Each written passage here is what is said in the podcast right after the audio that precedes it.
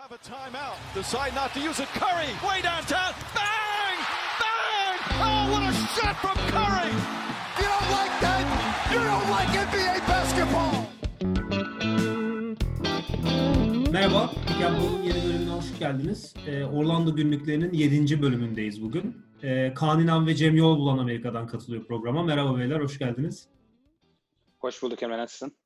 Selamlar abi, iyidir sağ olun. Nasıl Amerika? NBA'in başlamasıyla karantina günlerimizin tadı yerine geldi. Ama güzide şehrimizin takımı Washington Wizards'ın playoff dışı kalmasıyla biraz e, morallerimiz bozuldu diyebilirim. Kaan da Boston'da olmasından dolayı moralleri biraz daha iyidir herhalde diye düşünüyorum Washington'a göre. Evet tabii Washington'a göre morallerin basketbol açısından iyi olması çok zor bir durum da değil. Ama Boston bakalım Philadelphia'da ileriki programda konuşacağız ama kötü durumda olduğu için Boston avantajı olabilir. Evet. Ee, ben de bugünkü programa Bodrum'dan katılıyorum. Maalesef e, playoff'ta bir takımım yok NBA'de. Genel bubble havasını konuşacağız. E, ondan sonra 8 maçlık performansın sonunda bubble'daki e, MVP'mizi seçeceğiz ve e, en iyi bubble'daki birinci ve ikinci beşi konuşacağız. Sonrasında da e, bubble için e, en iyi koçtan bahsedeceğiz biraz. En iyi koç seçimlerimizi konuşacağız. En sonunda da programı sürpriz yapan ve e, hayal kırıklığı yaratan oyuncular ve takımlardan bahsederek kapatacağız. E, isterseniz e, genel değerlendirmeyle başlayalım beyler. Bubble başlamadan önce şeyi konuşmuştuk hani e, Kan Kural'ın da olduğu programda acaba bu şampiyonluk bir asteriskli şampiyonluk olabilir mi diye konuşmuştuk.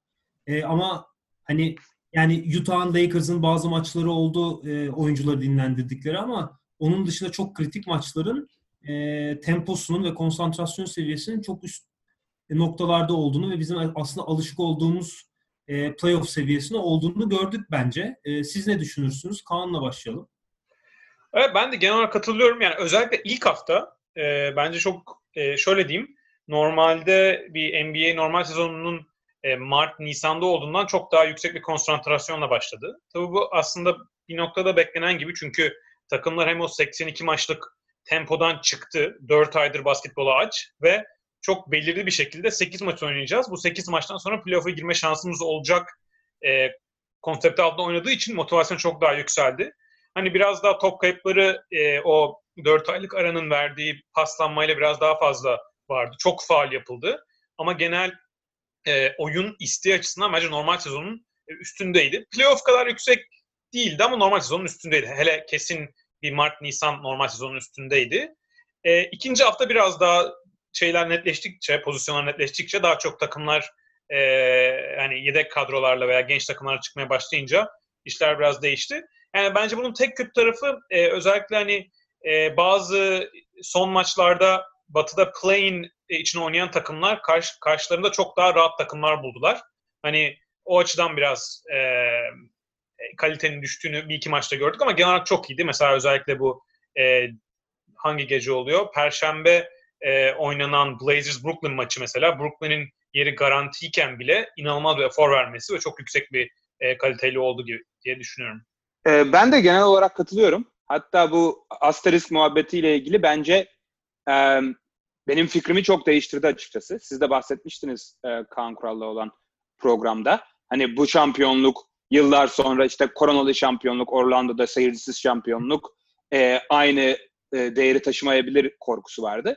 Bence bu iki haftada oynanan oyun, e, oyunun kalitesi ve e, takımların performanslı performansları benim bu endişemi sildi açıkçası.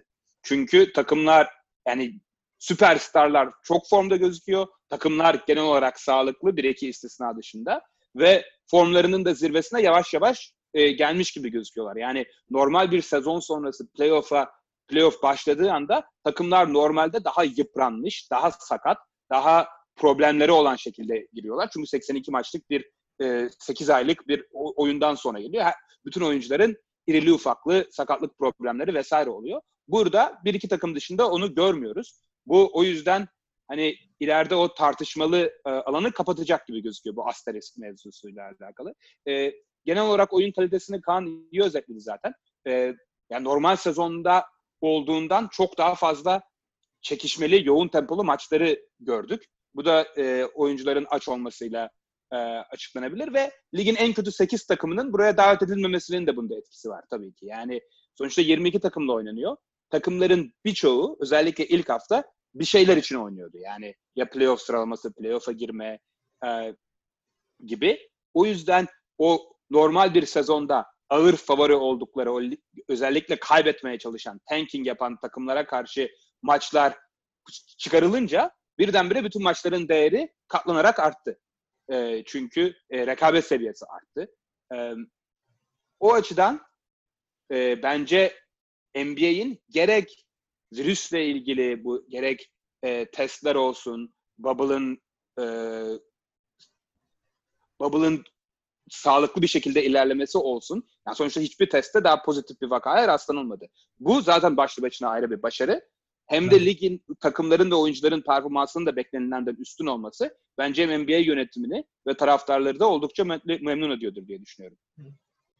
Evet, ben de kesinlikle katılıyorum. Burada e, hani Bubble'ı Bubble'daki performansa gölge vuracak diyelim e, sağlık sıkıntılarının olmaması ve organizasyon tıkır tıkır işliyor olması hani oyuncuların e, gerçekten bir bubble içerisinde olmasının e, ciddi bir etkisi var gibi gözüküyor bana. Hani e, onun dışında takımların tabii ki yani özellikle Portland'ın maçlarından bahsedildi ama hani son 3-4 maçı zaten çok kritik ve bıçak sırtı maçlar olduğu için o performansları beklemek normal ama e, bazı maçlarında gerçekten e, çok hani sezon başında bile değil belki Summer League performansı gibi olan maçlarda oldu. Yani e, Utah'ın e, özellikle bir iki maçı oldu. Yani hani izlerken insanın şey e, bütün seyir zevkinin gittiği e, maçlarda izlemiş olduk aslında. E, Bubble'ın şimdi isterseniz MVP'siyle devam edelim. Zaten belki de hani Phoenix Suns'ın playoff yapamaması ve yani bu playoff yarışı ve sonunda e, yapamayarak e, sonuçlanması hikayesiyle birlikte belki de en büyük hikayelerden bir tanesi. E, hem fikir olduğumuzu düşünerek e, söylüyorum. E, tabii birkaç tane aday vardı. Devin Booker, e, TJ Warren'ın özellikle ilk maçlardaki performansı veya James Harden'ın keza yine ilk maçlardaki performansı ama e, herhalde hepimizde hem fikirizdir diye düşünüyorum. Ben e, kendi adıma Bubble'ın MVP'sini Damian Lillard olarak e, yorumladım. Hem e, playoff potasına girmeye çalışan bir Portland'ı e, çok iyi taşıyan ve o liderliği hem hücumda hem savunmada gösteren hem de hani maçları izlediğiniz zaman hem sayı anlamında hem şut performansı anlamında hem e, savunma anlamında e, ekstraordiner bir performans e, sergileyen Damian Lillard'ı ben bu 8 maçın sonunda e, hani tartışmasız diyebileceğim seviyede MVP olarak seçtim. Siz ne dersiniz? Cem senle başlayalım bu sefer abi. Ben de kesinlikle katılıyorum. Belki son iki maça kadar Booker ve Lillard başa baştı benim gözümde. E, çünkü Booker da müthiş bir performans sergiliyor ve Phoenix Suns'a zaten namalup bitirdi. Ama bir kere şöyle bir fark var. Lillard'ın oynadığı bütün maçlar kazanmaya çalışan takımlara karşıydı. Ne olursa olsun. Yani. Phoenix ilk maçta Phoenix'le oynadı. Sonra e, son iki maçtaki rakipleri bütün oyuncularını dinlendirdi. E, pardon Phoenix ilk başta Washington'da oynadı. Sonra e, son iki maçında kaybetmeye çalışan takımlara karşı oynadılar. O yüzden tabii ki Devin Booker'ın performansından bir şey götürmüyor bu ama Portland'ın oynadığı maçların zorluğu bir, bir, bir seviye daha üstü. Ee, onun dışında yani Damian Lillard'ın bu şut performansı, skor performansı yani büyük ihtimalle yani son 20 yılda Steph Curry dışında e, yani belki onunla başa baş bile yazılabilecek ya da ikinci sıraya yazılabilecek bir performans. Yani böyle bir e, skorerlik, böyle bir e, dış atıcılık çok uzun zamandır görmediğimiz bir şeydi. Yani yüzde bu kadar yüksek hacimlerle yüzde 44 ile üçlük atması e, ve bu kadar dışarıdan atarken aynı zamanda e, yüzde 49 ile yüzde 50 ile saha içi isabet bulması inanılmaz rakamlar. Ve onun dışında takımını yani bütün ihtimalleri zorlayarak 8.liğe kadar çıkardı. Yani play-in maçından ziyade 8.liğe kadar çıkardı. Hı hı. Çok büyük ihtimalle de playoff'a girecekler. Ee, ben de burada Lillard'ı 1'e, Booker'ı 2'ye, e, James Harden'ı 3'e yazarım eğer e, MVP oylamasında. E, genel hatlarıyla sen, senin gibi düşünüyorum. Kaan sen ne dersin abi? E, ben de çok benzer düşünüyorum. Bir şeyi söyleyeyim yani hem bu MVP hem takımları seçmekte tabii ki 8 maçlık bir e, kesitten bahsediyoruz. Yani bu normalde normal sezonda iki haftaya zaten iki haftaya denk gelen bir şey ya da üç haftaya denk gelen bir şey. O yüzden çok e, oyuncuların hani biraz e, bazen e, formlarına bağlı, bazen şut, dış şut e, atma, iki maç kötü atarsınız, iki maçı yatarsınız. Ona çok daha bağlı bir e, genel e, ödülleme bu bubble maçları.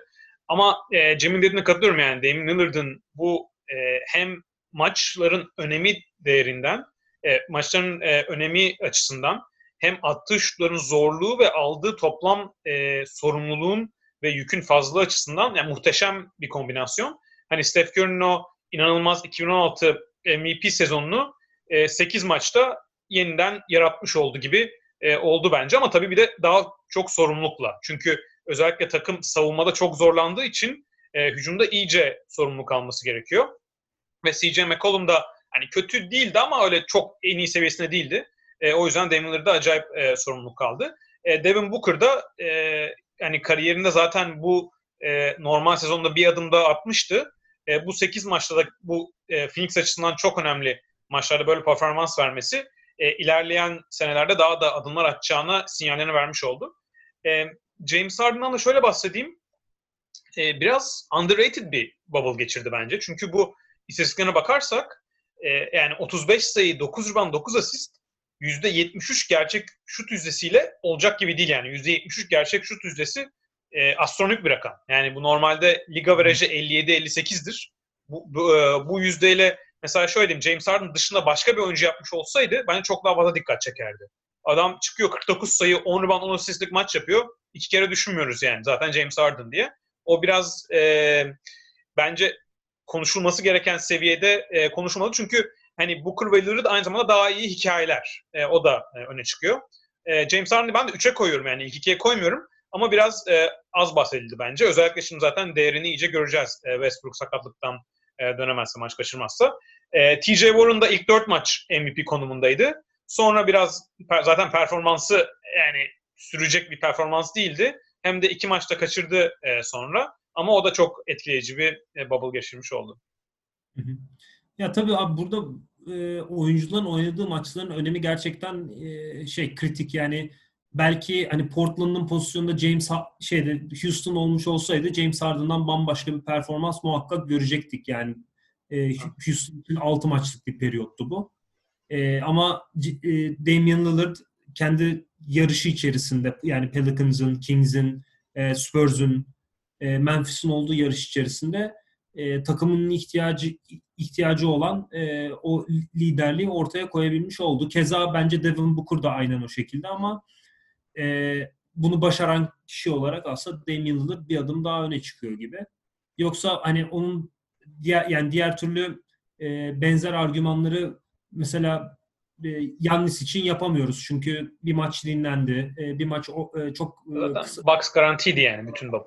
Bucks garantiledi veya e, Lakers'daki diğer oyuncular için, Anthony Davis için veya LeBron için de aynı yorumları e, yapamıyoruz. E, isterseniz e, all, all bubble teamlerimiz diyelim. All NBA de, demiyor ama all bubble teamlerimizi konuşabiliriz. E, Kaan seninkilerle başlayalım abi. Zaten birinci beşler e, birbirine benziyor gibi gözüküyor şu an baktığımda. Evet. Zaten bence hani e, sen gerçi TJ Warren'ı ilk beşe koymadın. E, ama hani Lillard, Booker, Harden'ı e, üçümüze koyuyoruz. Luka'yı da oraya e, ekledik. Zaten o hani 4-5 oyuncu ben TJ Warren'a dahil ediyorum oraya. Bence diğerlerinden bayağı öne çıktı. O yüzden onlardan hani çok daha fazla bahsetmeye gerek yok. Luka, sadece Luka'dan bahsetmek. Yani Luka e, aslında her maç çok iyi oynamadı. Daha doğrusu şöyle söyleyeyim yani özellikle maç sonlarını kötü oynadığı e, durumlar oldu. Ama genel olarak hem e, oyun kontrolü hem istatistiki oyunu hem e, maçların etkisi açısından bence e, ilk 5'e girmeye, girmeye hak eden performans gösterdi. E, ikinci 5'te işler biraz daha e, karışıyor. Burada e, Kavay da bence biraz e, normalde hani benim medyada sezdiğim veya okuduğumdan daha e, iyi bir performans gösterdi. Çünkü e, Kavay Clippers çok maç kazanmaya çıkmadığı için çok öne çıkmıyor ama gerçekten bayağı formdaydı. Yani e, hem skor bulma, şutunu atabilme konusunda, istediği pozisyonlara girme konusunda e, çok rahattı ve e, bu çok sürü alan oyunculara baktığımız zaman bu plus minus ratinginde Kawhi açık ara birinci. Yani o sahadayken Clippers 13 sayı fazla atıyormuş 100 pozisyon başına. Sahada, sahada olmayışına göre. E, bu muhteşem bir fark. E, o yüzden Kavai'yi de çok net koydum oraya. E, Porzingis nitekim çok formdaydı. Ben zaten Porzingis'in bu aranın en çok e, yarayacağı oyunculardan biri olacağını düşünüyordum ve öyle oldu. E, 4 ay bence dinlenmek onun sakatlığından iyice e, geçmesine çok iyi geldi. Savunma da çok iyi değildi ama çok iyi bir şut performansı verdi. E, ondan sonra da biraz bu bubble üzerinde e, hani e, takımları kazanmak için oynayan ve o kazanmaya iyi katkı veren oyuncuların biraz altını çizmek istedim. O yüzden DeRozan ve Caris LeVert'i koydum. E, yani bu oyuncuların ben normal bir sezonda bu seviyede oynayabileceklerini düşünmüyorum. Ama takımları sonuçta hem Spurs hem Nets e, playoff'ta pozisyon için yarışırken kazanmaya çıkıyorlardı.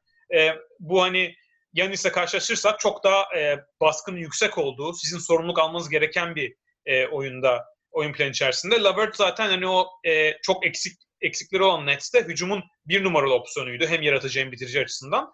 DeRozan da bu küçülen Spurs'de ona daha çok alan, açıl, alan açılmasıyla birlikte e, Derek White'la beraber inanılmaz performans gösterdi. Buraya Derek White'la koymayı düşündüm aslında ama o bir sakatlandı son bir iki maç. E, yani ikisinden birini de koyabilirsiniz diye düşünüyorum. E, DeRozan'ı koymaya e, karar verdim öyle. Hı hı. Cem sen Paul George ve Nurkic'i koymuşsun farklı olarak. Tatum'u da koymuşsun aynı zamanda. Sen ne diyeceksin? Evet, ben sizden ayrıştığım noktaları, niye ayrıştığımı e, açıklayayım. Tekrar diğerlerinin üzerinde durmaya gerek yok. Ben e, sizden farklı olarak Yannis'i koymadım. Şöyle, Milwaukee'nin zaten Bubble'a gelirken garantilemiş olmasının ve maçlarının öneminin biraz daha düşük olması sebebiyle e, koymadım. Bir de e, yani biraz performansları tahmin edilenden düşük kaldı Milwaukee'nin. Yani be, e, Houston'a ve Dallas'a aslında kazanmak için oynadıkları maçlarda kaybettiler. Yani Harden ve Luka, Luka'ya karşı yani Yanis'in benzer seviyede olduğu oyunculara karşı iki yakın maçı da kaybetti Yanis. E, sonra e, en son maçta da kafa attığı için e, ceza yedi bir maç. Yani genel olarak normal sezondaki performansının altında kaldığı için yazmadım. Bir de Yanis bize belirli performanslara alıştırdığı için hani karşılaştırmalı olarak yani sen daha fazlasını beklediğimiz için bir de o, o, onun da etkisi var tabii. Ee, Nurkic'i ödüllendirmek istedim. Çünkü bence bu e, Bubble'ın en sürpriz performanslarından e, biriydi. E, 17 sayı, e, 10 rebound, 4 asist, 2 blok ve 1.5 top çalma ortalamalarıyla oynadı. İnanılmaz rakamlar ve 1.5 senedir oynamayan e, oyuncu 8 maçın 8'inde de oynadı ve 30 da, e, çoğu maçta 30 dakikanın üzerinde oynadı. Yani çok insanüstü bir performans olduğunu düşünüyorum. Yani özellikle en son Brooklyn maçında play'in maçını garantiledikleri maçta yani dili dışarıdaydı son çeyrekte. Yorul, çok yorulmuştu, çok efor sarf etti ve buna rağmen çok iyi bir performans sergiledi. Ee, bence Portland zaten eğer playofflarda ses getirebilecekse Norwich'ten bu performanslara e, ihtiyaçları var. Onun dışında e, ikinci takımıma Jason Tatum ve Paul George'u yazdım. Jason Tatum da e, bir, e, az önce Kaan bahsettiği gibi bazı takımlar çok ses e, getirdi ve çok bahsediliyor. Boston Celtics onlar aslında bahsedilmeyen ama çok iyi bir bubble geçiren takımlardan biri. Yani basında çok yer almadı ama e, Tatum ilk maçta ilk maçta çok kötü oynadı. Ama ondan sonra acayip bir tas arttırdı. E, gerek savunmada gerek hücumda. E, çok başarılı performanslar e, ortaya koydu. 7 maçta oynadı ve 7 maçın 5'ini kazandılar Tatum oynadı. Ve e, özellikle bir Toronto galibiyeti var. Boston'ın hani e, imza maçıydı. E, playoff'larda da aslında biraz göz ardı edildiklerini ve ses getirebileceklerinin e, mesajını verdi bence Tatum o maçta. Paul George da az önce Kaan e, Clippers'dan ve Kawhi'dan biraz bahsetti. E, aslında Clippers'da Celtics gibi çok bahsedilmeyen ama iyi bir bubble e, geçiren bir takımdı. Paul George'a normal sezondaki performansını e, devam ettirdiğini, e, özellikle çok etkileyici galibiyetler e, aldılar. Onda da e, Paul George'un etkisinin olduğunu düşünüyorum. O yüzden ikinci takıma da onu yazdım. Hı hı. Ee, ya benim ikinci takımım sizinkinden bayağı bir farklılaşıyor tabii. Ee, burada Kaan bıyık altından gülüyor. Ya ben e, şimdi ikinci takım seçmek biraz daha zor gibi geliyor. Çünkü e, hem iyi performans gösteren 5 oyuncuyu bulmak tabii ki daha kolay ama e, şimdi takımların büyük bir kısmının e, ilk maçlardan sonra eğer gerçekten alacakları playoff yarışındaki sonuç e, değişmeyecekse oynadığı oyunların çok değiştiğini gördük. İşte keza bu Utah'ta da böyleydi. Milwaukee'nin benzer durumu vardı. E, Lakers'ın benzer durumu vardı. Yani LeBron, Anthony Davis e, çok iyi dinlendi. İlk maçlardaki performanslarından dolayı e, Anthony Davis'e yer verdim burada. E, önceki programlarda da söylemiştim. Yani e, Lakers'ı taşıyan e, ve aslında maçların ilk ilk maçlarda gördüğümüz en hazır oyunculardan bir tanesi olduğunu düşünüyordum. Bu e, playoff'ta eğer e, Portland onlara bir sürpriz yapmaz. Ya yani ben Portland'ı Memphis karşısında geçiriyorum bu arada yani play'in oynarken. E, bir sürpriz yapmazsa Portland e, Anthony Davis'in e, bu, bu seçimi şey yapmayacağını düşünüyorum yani. Yüzümü kara çıkarmayacağını düşünüyorum. e, Donovan Mitchell'ın da keza hem Denver maçı hem e, Los Angeles'a karşı oynadığı bir son periyot var. E, onlar da önemli performanslar olduğu için e, Donovan Mitchell'ı tercih ettim. Burada tabii yani Utah'ın zaten hani son 3 maçını hiç ciddiye almadığını hatta bir maçın ortasında e, komple ikinci beşi hatta üçüncü beşi bile diyebileceğimiz yani hiç e, sezonun içerisinde dakika almamış oyuncuları tercih ettiği e, dönemler oldu. Dolayısıyla ben yani bunları seçerken zorluk yaşadım ama mesela Paul George, e, Porzingis sizin de söylediğiniz gibi e, bu oyunculardan e, yani oynadıkları maçlara bakarsanız işte 6, 7, 8 maçlık performanslara bakarsanız daha üstte kalacak oyuncular e, olabilir diye düşünüyorum. E, Yannis'i birinci takıma yazmış olmamın sebebi de aslında şey yani evet Milwaukee Dallas maçını kaybetti mesela. Bence o kritik bir göstergeydi ama yani ilk maçları izlediğin zaman da abi Yannis'in e, oynadığında gerçekten durdurulamaz bir güç olduğunu e, çok rahat görebiliyoruz bence. E, dolayısıyla Yannis hala bana göre yani TJ Warren'ın performansı yani ilk iki maçtaki performansı gerçekten büyüleyiciydi ve büyüleyiciydi ve e, hani masal gibiydi diyebiliriz ama e, yani o hani şey gibiydi bir havai fişek gibiydi yandı ve söndü benim için. E, Yannis o anlamda biraz daha birinci takımda olmayı daha çok hak eden ve daha kalıcı bir e, performans göstermiş oldu diyebilirim. E, isterseniz ekleyecek bir şeyiniz yoksa koçla devam edebiliriz. Ciddi bir yarış vardı tabii. Dolayısıyla da e, bu yarışın içerisinde e, rol alan antrenörlerin biraz daha ciddi bir aday olduğunu ben kendim değerlendirme yaparken düşünmüştüm. En sonunda da aslında Monty Williams'ı ben e, kendi adıma seçtim. Hani kendim başlayayım bu sefer. E, bunun sebebinin de şey olduğunu düşünüyorum. Yani Phoenix Suns e, sonuç olarak baktığınızda e, sezonun başından beri bir değerlendirmek gerekiyor bence biraz. E, hani sezona iyi başlamışlardı. Özellikle Aaron Baines'in e, kritik rol aldığı bir dönem var. E, o dönemde düzenleri net belliydi ve biz hatta ilk programlarımızda da e, detaylı Phoenix Suns'ın hücum oyunlarını e, incelemiştik.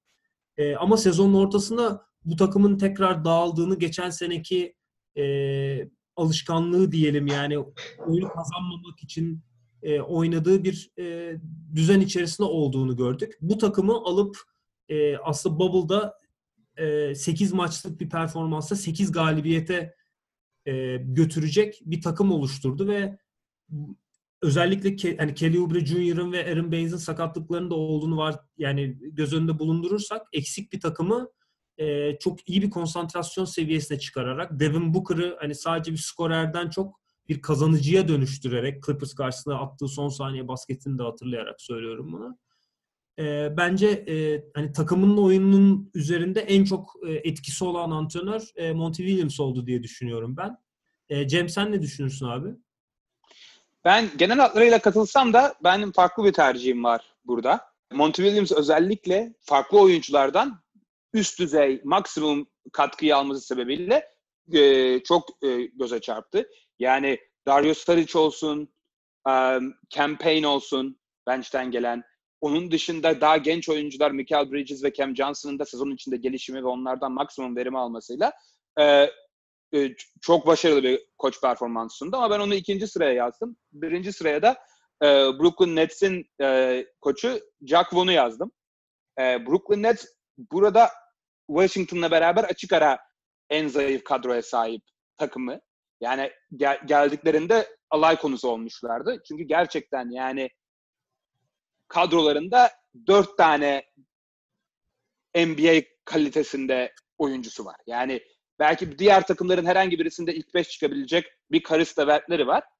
Üç tane de rotasyon oyuncusu var. Joe Harris, Jared Allen ve Garrett Temple. Geri, geri kalanlar ligde diğer takımlarda tutunamamış. Ee, yani diğer takımlarda kadrolara giremeyecek seviyede oyunculardan bahsediyoruz. Bu takımı alıp 8 maçta 5 galibiyete taşıdı. Hatta 8. 8. olmaları bekleniyordu. 7. E, sırada bitirdiler ve Milwaukee ile eşleşmekten kurtuldular. Tabii ki Toronto'ya karşı çok bir şansları olduğunu düşünmüyorum ama en azından rekabetçi bir seri e, yaratabilirler orada. Ve Coach Jack Vaughn da yani bubble boyunca 8 maçta çok farklı değişikliklere gitti. Yani ilk maçta Orlando'dan fark yediler ve çok kötü bir performans sergilediler. E, savunmada hiçbir şekilde Orlando'yu durduramadılar. İkinci maçta hemen ilk beşi değiştirdi Vaughn. Lance Thomas başlıyordu. Onu çıkardı. Daha kısa, daha hareketli e, beşlere geçti. Bu Timothy Lavavu Cabarro'ya e, ciddi süreler vermeye başladı. E, Tyler Johnson'ın kariyeri neredeyse bitmişken sıfırdan yaratıp tekrar verimli, değerli bir rotasyon oyuncusuna çevirdi. O yüzden hikaye e, ben beni çok etkilediği için Jack bunu e, Monty Williams'ın bir adım önüne e, yazdım. Bence önümüzdeki senede Brooklyn Nets'te kalmayı hak eden bir performans sergiledi. Ama orada tabii Kyrie'nin ve e, KD'nin biraz e, nazına bağlı olduğu için o takımın geleceği onların hoşuna gitmiş midir? Onlar e, takımda tutmak isterler mi? Bilemiyorum. Yani Kenny, Atkinson gönderildikten sonra e, aslında bir eleştiri konusu olmuştu bu. Ama Jack Vaughn burada bence e, kendi adına hani bir şey diyeyim bir statement ortaya koymuş oldu diyebiliriz. E, ama genel olarak ya benim benim için mesela hani genel olarak doğuda daha iddiasız olmasından dolayı e, ben hani biraz daha az değerli gördüm e, onun hamlelerini Monty Williams'a göre. Kaan sen e, ne diyeceksin? Ya evet bence de yani iki net aday var burada Monty Williams ve e, Jack Vaughn. E, ben çok arada kaldım aslında ama en sonunda Monty Williams'ı seçtim. Neden seçtim açıkçası. Yani Cem zaten ikiniz de gayet iyi özetlediniz. E, benim beni Monty Williams'a son iten şey e, şu oldu. Şimdi Phoenix bu play-in'e gelen takımlar arasında playoff'a girme şansı en düşük olan takım olarak düşünülüyordu. Yani böyle simülasyonlar falan yapıldı. Pardon? %1'in altında modelleniyor. Evet evet daha baya, %1'in bayağı altında falandı. Ee, şimdi öyle bir mentality de play'ine gelmek hele böyle de başarıya alışık olmayan bir takımla e, en baştan beri çok rölantiyle başlayabilirdi Phoenix Suns. Yani biz buraya hani biraz çağrıldığımız için geldik. Hani maç yaparız. Gelecek seneye biraz hazırlık olur. Oyuncuları deneriz diye diye gelip yani 2-6, 3-5 falan bitir bitirmeleri normal yani normalen oydu. Monty Williams buna rağmen takım öyle bir hazırlamış ki yani ilk baştan beri e, hani oyuncuların bireysel gelişimden öte bayağı Phoenix kazanmaya böyle tırnaklarıyla eşeleyerek oynuyor ve o kadar efor har- harcarken de aynı zamanda oyunun kontrolünü de sağlayarak oynuyor. Yani bence o genel hikaye e, beni Jack Vaughn'un Nets'i de tabii ki çok e, takdire şayan ama o kadar etkilemedi yani en son düşününce. Bir de Nets'e şöyle bir e, yani şans demeyeyim ama tabii kendi şanslarını kendileri yarattılar. Ama fikstür çok hafif yardım etti çünkü zaten ilk Orlando'ya yenildiler. Ondan sonra Wizards'a karşı belki kendilerinden kötü tek takıma karşı oynadılar. Sonra bir anda Bucks maçında Bucks onları ciddiye almadı o maç. Yani yedekleri falan yaptılar ikinci yarıda. Tabii ilk yarıda mesela çok oynadılar gerçekten net Bucks oyuncularına karşı. O yüzden çok küçümsemek istemiyorum ama e, aynı anda Orlando'da e, sakatlıklardan dolayı maç kazanmaya, kaybetmeye başlayınca bir anda Nets böyle bir yedinciliği alabilecek duruma geldi. E, o fikstür avantajı biraz e, yardımcı oldu. E, yani dediğim gibi bu yine de Jack Bond çok net bence. E, yani çok net ve çok yakın Monty Williams'a ikincilikte. O yüzden yermek için söylemiyorum ama Phoenix öne çıkaran oldu. Son olarak da Popovic'e de bahsetmek istiyorum. E, çünkü bence Greg Popovich yani benim NBA'de en sevdiğim figür yani koçtan öte. Ama son e, bir iki senedir e, bence biraz tabii sahip olduğu oyuncular bazında da olduğu için çok modern NBA'de en iyi kazanma formülünde e, oynamıyordu takımları. E, özellikle bu sene e, özelinde.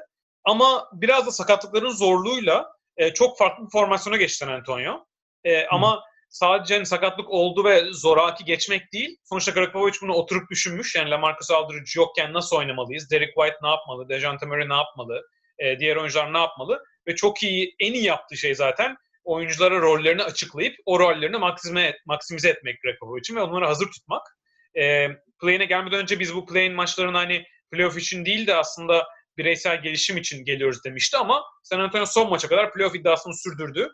E, ve tamamen e, hani normal sezondan 180 derece farklı basketbol oynadı. Bu da tam Greg Popovich'in yapabileceği bir şey zaten. E, biraz şey yanımsattı bana böyle 2010'ların başındaki San Antonio bir anda iki senede acayip değişip o Beautiful Game Spurs'e dönüşen Spurs aynı şeyi bir sezon içinde yapmış olduğu gibi. E, o kadar bir değişiklik geçirdi. O yüzden e, Greg Popovich'ten net bir üçüncü benim için. Evet Greg Popovich yani geçtiğimiz sezonlarda da oynanılan basketbolun hani modern basketbola e, çok benzemediği ve Greg Popovich'in aslında e, hani bir basketbol dehası olmasına öte biraz geride kaldığın yorumu olmuştu. Öyle ve, veya böyle buna adapte olabileceğini de göster yani kendisi adapte olmak demek belki bence çok doğru bir kelime seçimi değil ama e, yani öyle bir Spurs'den de nasıl fayda alabileceğini e, çok net gösterdi ama tabii bizim alışık olduğumuz Spurs bambaşka bir Spurs doğal olarak. Dolayısıyla e, Popovic de o anlamda bu e, ödülde biraz geride kalmış oluyor. Sonuçta 97'den beri ilk defa Spurs e, playoff'a girememiş oldu böylece bu, bu bubble'la birlikte. E, burada da e, çok politik bir duruş sergilemiş e, bu slide'da da Greg Popovich. Zaten ee, inan, yani ve maç sonlarında şey diyorlar mesela Lonnie Walker bugün nasıl oynadı diyorlar. Greg Popovich iki dakika boyunca e, e, Amerika'daki siyahilerin yaşadıkları haksızlardan bahsediyor. O soruyor cevap olarak. Yani tamamen o moddaydı bütün bütün turnuva. Evet. Evet. E, o zaman e, sürpriz yapan ve hayal kırıklığı yaratan takım ve oyunculardan kısaca bahsedelim ve e, yavaş yavaş programı kapatalım. E, Kaan senle başlayalım istersen. Devam et abi. Ya yani Bubble gerçekten sürpriz oyuncular arasından çok zengindi. Ee, hani benim ilk aklıma e, gelen e, Derek White oldu. Çünkü e, yani Derek White zaten geçen sene Denver serisinde de bunun sinyallerini vermişti. E, ben onu yani bence Dejounte Murray'in mesela önünde bir oyuncu. Yani e, ve bu 8 yani 6 maç 6 7 maç oynadı. E, en büyük değişikliği e, istatistiksel olarak e, üçlüğünü hani maç başına 3 2 üçlük denerken bir anda 7 8 üçlüğe çıkardı ve yüzdesini de yükseltti. Ama onun yanında e, şut atarken kendi olan güveni müthiş yükselmiş e, hücumda karar vericiliği, e, skor anlamları açısından farklı noktalara basması ve hani e, gerçekten kendine güveni gelmiş bir skorera dönüşmüş olması bence çok büyük bir adım.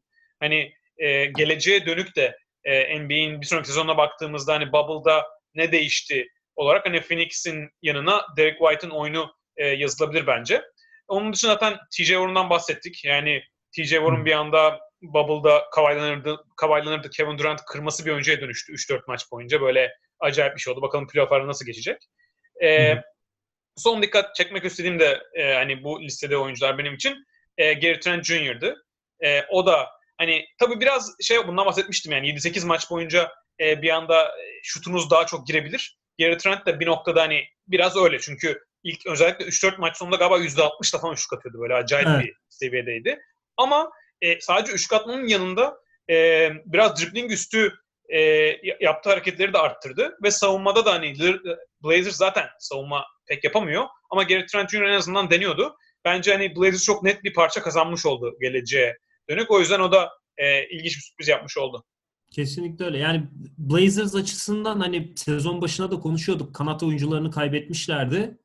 Yani e, McCollum'un formsuz olduğu maçlarda e, şimdi sakatlığı da var zaten. Hani Carmelo'nun ve Gary Trent Jr.'ın vermiş olduğu performans aslında Blazers için bir şey yani ilaç gibi geliyor gerçekten. Çünkü Damian Lillard yani her maç 50-60 atabilecekmiş gibi gözüküyor ama e, yine de sizin e, hani Nurkic'ten zaten bahsettik. E, Gary Trent Jr. gibi oyunculara ihtiyacınız oluyor gerçekten. Yani Lillard 60 atsa bile diğer oyuncuların da 60 atması gerekiyor. Çünkü Blazers 120 yiyor zaten. aynen, aynen öyle. Ben kısaca Michael Porter Jr.'dan bahsedeyim. Özellikle hani 2-3 maçlık e, bir periyotta ciddi true shooting yüzdelerine e, ulaştı. Yani maç maç e, %70'lerin üstüne çıktığı bile oldu. e, önceden de bahsetmiştik Jamal Murray'nin hani artık e, hacimli e, hücumda katkı veremediği maçlar maçlar oluyordu Denver tarafında. E, yok için yanında e, net bir hücum parçası olabileceğini gösterdi bence. Hani son iki maçı e, Denver'ın da biraz iddia kaybetmesinden dolayı daha temposuz geçti ama Michael Porter Jr. E, özellikle bu pandemi döneminde belki dinlenmesinden de dolayı ben çok daha hareketli, sakatlığından daha uzak, çok daha rahat e, şut atabilen, e, ikili mücadeleye girebilen bir e, Michael Porter Jr. gördüm. O da Denver açısından çok yani hani kağıt üstünde ne olduğu belli olmayan bir oyuncudan artık ne alabileceğinizi bilebileceğiniz ve üzerine bir plan kurabileceğiniz bir oyuncuya dönüşmüş oldu diyebilirim. E, Cem, Cem senin söylemek istediğin ne var abi? Bir ara Ya Cem, ben- bir Porter Jr. bir saniye ekleme yapabilir miyim? Sonra ben de sana atarım pası. E, şey önemli ondan bahsedeyim. Yani Nuggets ilk başladığında bubble maçları kısa rotasyonu yoktu. Hepsi sakattı. O yüzden Porter Jr. direkt hani perimetre opsiyonu olarak geldi ve o açıdan o sorumlu olması bence çok önemliydi. Sonuçta Porter Jr. çok lisede hani Amerika'nın en iyi lise prospektlerinden biriydi geldiği zaman e, üniversitede ama sonra sakatlandı. Çok sakatlıklar yaşadı. O açıdan bence katılıyorum yani. Çok büyük bir artı. Şimdi Nuggets'ın zorluğu Jamal Murray, Gary Harris, Barton dönünce tam nasıl kuracaklar oyunu Porter Jr. oyuna katacaklar. Hani o da e, önemli bir noktası diye düşünüyorum. E, Cem sen devam edersin. Ya ben burada çok ekleme yapmak istemiyorum. Benim bahs listemde olan oyuncuların çoğunu siz zaten detaylı detaylı anlattınız. Michael Porter Jr., TJ Warren ve Gary Trent Jr.'dan bahsedecektim çoğunlukla. O yüzden bence hayal kırıklığı yaratan oyunculara geçebiliriz. Yani burada çok bir ekleme e, yapmama gerek yok. E, tamam abi hayal kırıklıklarından bahsedelim. E, Cem senle başlayalım abi o zaman. Ya benim burada yani takım özelinde iki tane e, seçenek var. Oyuncu özelinde de iki kişi iki oyuncudan bahsedeceğim. Takım olarak bence en hayal kırıklığı yaratan iki takım e, New Orleans ve Sacramento'ydu. Özellikle New Orleans belki de hani 9. sırayı almak için favoriydi, favorilerden biriydi geldiğinde. Ve çok çok kötü bir performans sergilediler.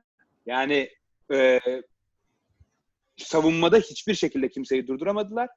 Hücumda da özellikle bu Zion'ı entegre, entegre etme konusunda çok zorlandılar. Bir türlü ritimlerini yakalayamadılar. Yani ve fikstürleri çok kolay olmasına rağmen kazanmaları gereken çok maç verdiler. Özellikle diğer hayal kırıklığı yaratan e, Sacramento'ya kaybettikleri maç gibi. E, oyuncu özelinde de New Orleans'dan Zion ve e, Lonzo Ball'u e, düşünüyorum en hayal kırıklığı yaratan iki oyuncu. Yani Zion bize normal sezonda gösterdiği e, yani kısa dönemde 17 maçtı yanlış hatırlamıyorsam. Performansla böyle herkes çok e, heyecanlanmıştı, çok yükselmişti. Gerçekten de hücumda müthiş bir performans sergilemişti. Ama hala üniversitede döneminde olan o patlayıcılığı e, eksik gibi gözüküyor. Ve e, bu geçtiğimiz bu 4-5 aylık karantina sürecinde çok iyi geçirmediği düşünüyorum. En azından sahada öyle gözüküyor. Yani 100 dakikadan fazla e, oynamış bu e, bubble sürecinde. Sıfır top çalma ve sıfır bloğu var. Yani Zayn gibi sahada müthiş yani e, bir yer çekimi olan, müthiş bir ağırlığı olan bir oyuncunun ve herkesten daha atletik olması beklenen bir oyuncunun yani savunmada hiç top hiç top çalma veya blok yapmaması kabul edilebilir bir şey değil. Yani e, New Orleans'ın savunmadaki sorunlarının e, başında Zion geliyordu e, bu bubble'da. E, Lonzo'ya gelince de Lonzo yani bu sene işte şutunu çok geliştirdi artık e, skor üretebiliyor e, dedik bütün sezon. Sanki işte geçen seneki Lonzo'ya geri dönüş yaptı. Yani 13'te 2 attığı maç var, 10'da 2 attığı maç var, 7'de 1 attığı maç var. Yani %20'lerde isabet buldu saha içinden. Eğer Pelicans bir yerlere gidecekse yani Lonzo'nun bu, bu gösterdiği performanstan çok daha farklı şeyler göstermesi gerekiyor diye düşünüyorum. Pe- Pelicans'ın aynı zamanda hani ciddi ya bu kritik maçlarda e, kötü coaching kararları da oldu bana soracak olursanız. Hani Elvin Gentry'i de bir orada e, şey yapmak lazım. E, puanından silmek lazım diye düşünüyorum. Keza yani Kings hani hem e, takımdan, yönetimden, coachingden de uzun süre bahsettik. O anlamda katılıyorum size.